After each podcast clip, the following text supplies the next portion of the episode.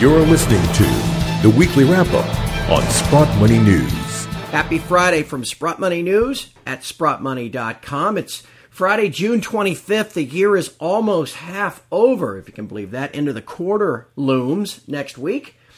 And it's, again, time for your weekly wrap up, however. I'm our host, Craig Hemke.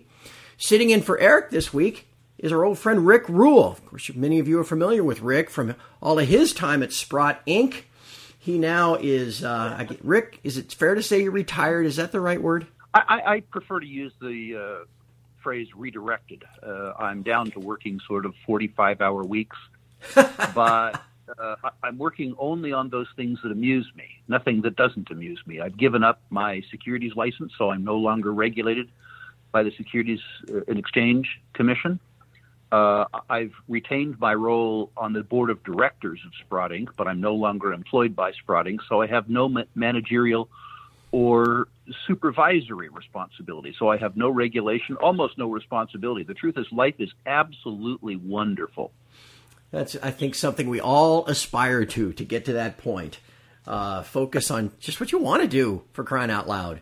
And, uh, and anyway, congratulations with all of that. I know it's been a process this last couple of years. Um, hey, and before we get started, please remember all of this content is sponsored by Sprott Money.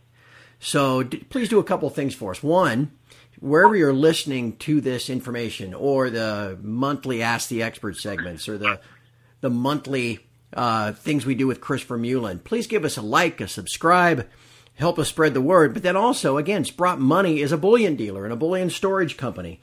We've actually got three days left in our annual spring into summer sale. That means you've got this weekend to go to sprottmoney.com and check out some great deals on some physical metal and also details on how you can store it safely and securely too. So again, sprottmoney.com. But if you really want to uh, get your questions answered and look over the whole inventory, give us a call 888 861 0775.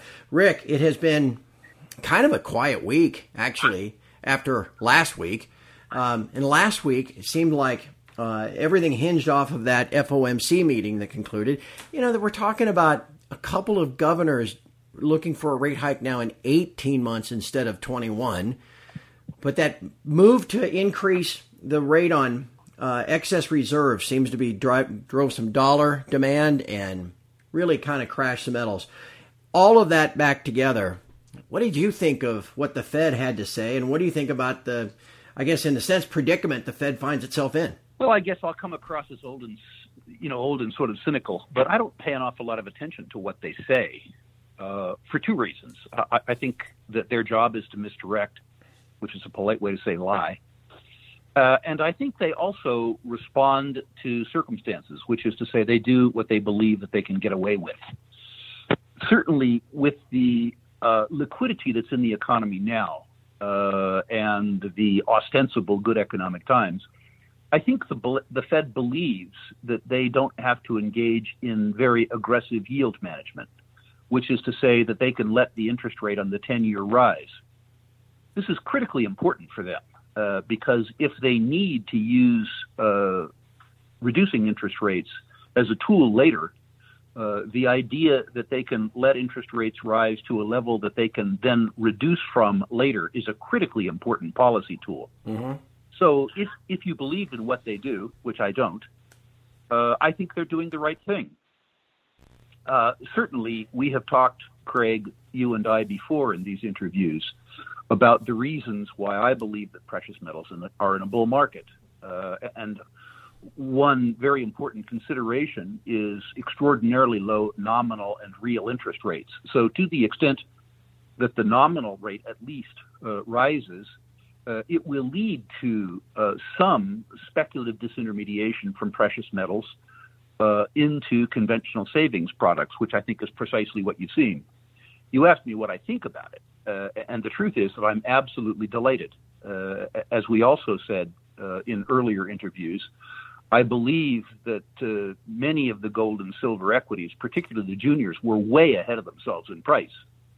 Uh, and although I wanted to increase my weighting in the junior part of the sector, they were overpriced. The Fed has done a bit of a job uh, in fashioning a correction for me, uh, and so I'm uh, I'm looking forward to that. If you are uh, trying to increase your wealth uh, over a decade or so, bear markets, not bull markets, are in your interest. You increase your wealth by buying wealth generation assets when they're on sales, and bear markets are in fact sales. So, from my personal point of view, I welcome the Fed's actions, knowing that the probability is that they won't be able to continue them in the intermediate term. Uh, what they're doing is, in effect, subsidizing disciplined speculators like myself. Uh, I know that's not their intention, but I appreciate it nonetheless. well, that kind of leads to uh, we had a when we announced you were going to be the guest this week. We had a number of questions come in, and a couple of them dealt with uh, the equity markets in general. Rick, it's it's just kind of assumed at this point. There's there's so much uh, wealth and um, interest tied up into the stock market. You know, whether it's uh, public and private pensions, uh, wealth, you know, 401k plans, all this kind of. And can the Fed, will the Fed, uh, always take actions to prevent a crash? But I guess that what these questions were: what happens if they can't, and there is a steep correction in the stock market? How would that play out for the metals and the miners? Uh, my experience has been that precious metal stocks are stocks. Uh, and if you have a liquidity driven sell off, if you have a crisis in confidence, all asset classes fall. The most speculative asset classes, read junior mining stocks, hmm. among others, fall the fastest and the furthest because the sell decision often isn't made by the investor, it's made by the margin clerk and what he or she cares about is the debit balance. Right. Uh, what you found in uh, 2008, uh, and before that in 2000, and before that in 1987, uh, is that uh, assets that are desirable assets, which is to say companies that are good companies, or frankly, precious metals, which end up to be very good assets in periods of time when there's low social trust, although they sell off hard, they come back hard too. The tertiary assets, like the junior mining stocks, which are exploring for things uh, as opposed to having things, uh, often stay depressed for a very long time because their cost of capital goes up when their share price goes down and they consume rather than generate capital. So it's important that speculators in the junior gold and silver stocks, which is to say, speculators in companies that are looking for precious metals rather than owning precious metals, perform particularly poorly yeah. in liquidity crises. As to the general equities markets, uh, I'm of really sort of two minds. If you look at the S&P 500, uh, it's populated by some absolutely spectacular companies and these are companies that have benefited from uh, extraordinarily and, in fact, artificially low cost of capital. When your return on capital employed is high, which they uniformly are, and your cost of capital is low, the delta, which is called earnings, do very well. Uh, and when that situation goes on for an extended period of time, people anticipate that the future will be as benign as the past. I believe 10 years from now or 15 years from now that the S&P 500 will be substantially higher than it is today. But I fear that in the interim, uh, that we will uh, that we have a possibility, a strong possibility, of revisiting uh, a, a liquidity-driven event, not unlike 2008. Mm-hmm.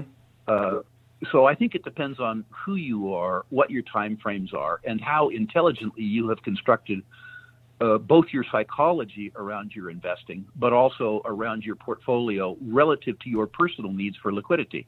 I know that's wordy, uh, but what I'm asking people to do is be prudent, uh, even while the big thinkers uh, at the Fed are imprudent. do you think they can forestall that through monetary policy changes? You know, they, is there a Fed put? I don't think so, but I've been wrong so far. Uh, you know, I, I, I joke that between Doug Casey and I, we've act, accurately predicted 17 of the last three declines. Um, liqu- liquidity covers a lot of sins. Uh, right. I think ultimately, I think ultimately arithmetic prevails. To be honest yeah. with you, uh, the other side of me, though, uh, looks at uh, what I laughingly call the ascent of humankind. The fact that uh, five young geniuses can commandeer a garage in Sunnyvale, California, and out pops Google or Facebook or something like that. The fact is that we can generate more economic activity now with less capital than we could 30 years ago because there's so much knowledge online, there's so much access to knowledge online. The structural costs of building and scaling businesses, particularly technology businesses, is lower. Uh, and, and it might be that our individual creativity and tenacity can amortize our collective stupidity. That is, it might be that when we work, we generate so much utility that we can afford the idiocy with which we vote. I don't know, but I hope so. That's a good way to put it. Rick, I had a number of questions this week about uranium. I know the last couple times we've spoken, you've expressed your optimism after what has been a gee nine or ten year uh, bear market, even uh, especially after Fukushima.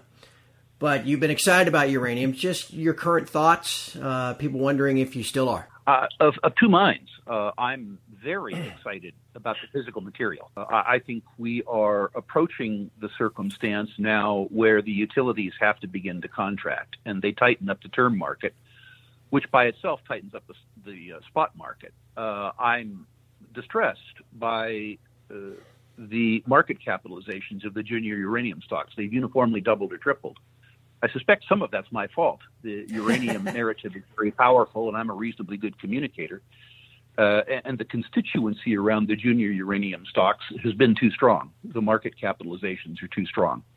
So, ironically, this is another category that I want to really increase my exposure to, but I'm constrained in terms of doing it because of uh, price your listeners will doubtless be aware that uh, Sprott Inc., uh, of which I'm no longer an employee, but I'm still a major shareholder, uh, is acquiring the management contract for Uranium Participation Corp., which is right. the largest of the physical storage mechanisms. And the proposal uh, in front of everybody, including the regulators, will be to convert that from a, a corporation to a trust, uh, improving its tax advantages for U.S. holders and listing it on the New York Stock Exchange, uh, which takes it out of the Canadian capital markets, uh, you know, uh, ecosystem, uh, and puts it in the largest financial ecosystem in the world. Uh, if that happens, and I suspect it will happen, the introduction of a, a uranium product to the 250,000 uh, investors who currently hold Sprott precious metals trusts I think has the potential to, by itself, affect change in the uranium market. Yeah. It's a much bigger market than the silver market. Uh, and I think uh, a tax efficient uh, and liquid product managed by Sprott, structured as a trust and listed on the New York Stock Exchange, could be a catalyst uh, for the uranium price to recover to at least cost of production. Be fun to watch. So you're still excited and think the fundamentals are, are strong. For for the material, yeah. I think the junior stocks are ahead of themselves. Okay. Maybe they're anticipating everything I've talked about. I Maybe. don't know. Hey, there's been some news recently about uh, potential mine nationalization, particularly down in uh, South America. So we had a couple questions this week wondering of you know, you got that socialist. Uh, I guess he's now the president. Got won the election in Peru. There was some news this morning concerning Bolivia. Um, what do you think of that uh, resource nationalization uh, possibilities around the world? You know, Craig, I think it's going on uh, everywhere. It, it's interesting that people like you and I seem to equate political risk with political systems that we don't know. Mm. We tend to view money stolen from us in English by the legislature or parliament, according to the rule of law, is somehow less gone. Yeah resource nationalism is alive and well in the United States and Canada, too. The resource nationalism that you see in South America is simply more formal resource nationalism. Good but point. the permitting regimes, the changing of the tax code, uh, the increase in the corporate tax, the increased social take in North America uh, you know, suggests that uh, what we're seeing in Latin America is live and well. I understand the nature of the question. I expect uh, I expect the circumstance around resource investing in Latin America to deteriorate. The bastion of good governance in natural resources has never been the United States and Canada. It's always been Chile. Uh, and the consequence of that is that both good governance and a wonderful abundance of natural resources has made Chile easily the richest society in South America. The Chileans have decided now, after 40 years of success, uh, to snatch defeat from the jaws of victory by changing the tax code uh, with regards to mining, which will have, uh, you know, a, a, predictable outcome. Congo tried it, Angola yeah. tried it, Zimbabwe tried it, Zambia tried it it's certain to fail. Uh, Argentina has made an absolute national sport of stealing wealth from foreigners for a hundred years.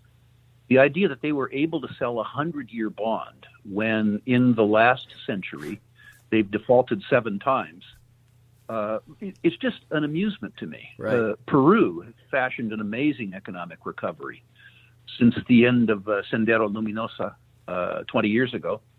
And it appears that the Peruvian voters have decided to snatch defeat from the jaws of victory, too. What Bolivia is uh, attempting to do is make the uh, natural products of Bolivia, natural gas, uh, tin, silver, copper, uh, lithium, uh, finished in Bolivia. That is to say, have products fabricated from them. The, problem is that Bolivia is basically a pre-industrial society, and the infrastructure that's required to smelt stuff or yeah. to produce various lithium chemicals don't exist in Bolivia. Neither does the capital, the infrastructure, the educated labor force. So, while on the face of it, this is a fairly good idea, it runs uh, face first into reality. I suspect it would take 20 years in Bolivia to develop the necessary processing uh, infrastructure to beneficiate those products. In the meanwhile, over 20 years, the social rent, which is to say the taxes, the payroll, the infrastructure that they would otherwise gain from extractive industries, will be lost to Bolivians. The net present value of this decision is absolutely catastrophic. But politicians don't exist in the world of mathematics. They, they exist in the world of narrative. So, unfortunately, we can expect bad countries, including the United States and Canada, to get worse. Yeah, yeah, it's kind of the way way of the world. You're right; they're going the wrong way, unfortunately, at this time. Um, but yeah, that's what the voters want. Sometimes, Rick, we find we find that out all around the world. The the the final uh, question I have for you, Rick, um, and it kind of leads comes from in that same category.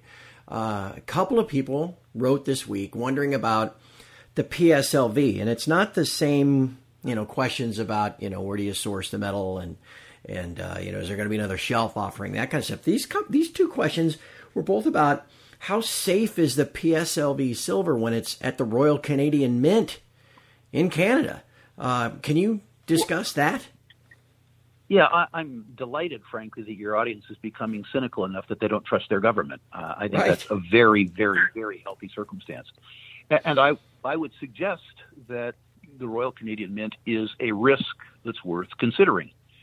In the panoply of risks that we face, I'm not belittling it, uh, I, I think it's a lower risk. The PSLV product has almost no premium associated with it. The first premium that's the, the first risk that silver stackers face is the extraordinary premium associated with physical. Mm-hmm. The second risk that some silver holders face if they take physical possession themselves is a personal security risk. The, the risk with midnight gardening is that somebody who you wouldn't normally invite over to lunch shows up with a gun. The third risk that uh, stackers face uh, is unallocated storage, which is to say they believe they own their silver, but they don't. They have a secured or unsecured obligation uh, with the person who is offering up the storage facility. So, in the whole range of risks that we run, my belief is that Canadian government confiscation of silver stored at the Royal Canadian Mint is fairly low. And here's the reason for that uh, overt theft on behalf of government carries risks to politicians. The idea that they would steal private property, including private property belonging to voters, uh, runs real risks to them. They can steal from you in a way that's very popular. They can inflate. Yep. They can mismanage your pension. They can do quantitative easing. And all those forms of theft, which are theft, are extremely popular with the voters. Uh, as an intelligent politician, why would you engage in a form of theft that involves real risk to you when you can engage in theft wholesale with the click of a mouse in a way that is popular as opposed to unpopular with the voters? So, while I acknowledge the questioner's concern about the honor and efficacy of the government of Canada, uh, I would suggest that the arithmetic of theft through quantitative easing, through debt and deficits, through artificially low interest rates, uh, through the debasement of the currency, uh, the the threat of that form of theft is much higher. Yeah, yeah. Wise. I, I would note. I would note, by the way, on PSLV, the simple, extraordinary popularity of the product. Uh, Sprott has now stacked. That's the current parlance in excess of 150 million ounces. Uh, and the idea that the Canadian government could easily get away with stealing the treasure uh, owned by 250,000 people worldwide is low. As the product gets bigger, the ability that they would have to steal from the free to subsidize the many goes down because the few becomes larger. Yeah, no, that's a good point. Yeah, that's a very good point.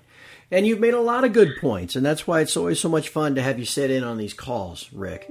Hey, and, hey, before we go, uh, again, just a, a, reminder of what I mentioned at the beginning of this call. Please uh, look at the channel that you listen to this stuff on, with YouTube or uh, an audio podcast channel, and give us a like or a subscribe. It really does help us to widen the distribution of this information. And again, of course, keep in mind this information comes from Sprott Money, which is a bullion dealer and a bullion storage company. So the next time you're in the market for some physical metal, uh, be sure to keep Sprott Money and uh, sprottmoney.com in mind. Rick Rule, thank you so much for your time. It's always fascinating to talk to you, and uh, I very much appreciate you sitting in this week. Two final words, if I might. Uh, I've been a fairly consistent buyer of uh, Sprott stamped uh, physical silver rounds uh, they make wonderful gifts, particularly to employees of firms that have Sprott on the door. The second is that I uh, look forward to visiting uh, with your subscribers and listeners, Craig, and I incent them to do that. Any of them that care about my thoughts uh, about the specific stocks in their natural resource portfolio are invited to go to a website, sprottusa.com forward slash rankings. That's plural, rankings and list their natural resource stocks. I will personally rank them 1 to 10, 1 being best, 10 being worst, and I will comment individually on those stocks where I think my comments might have value. In addition, if your listeners mention the word charts, I will uh, include in my uh, ranking the Barron's Gold Mining Index, which is the longest running and most inclusive precious metals equity index on the planet and a 100 year commodity chart, which shows just how cheap physical commodities are relative to other asset classes going back 100 years. Thanks for the opportunity, Craig. I look forward to visiting again. Well, and Rick, how extraordinarily generous of you. Again, I, I hope our listeners uh, take you up on that. Again, hit us at sprottusa.com slash rankings. Forward slash rankings. All right. Yeah, by all means. Geez, to have a legend in the precious metal sector give his personal opinion on your top 10 holdings. Uh, boy, you got nothing to lose, everything to gain there. So, again, Rick, thank you so much for all you do. And from everyone at Sprott Money News and SprottMoney.com, thank you for listening and have a great weekend.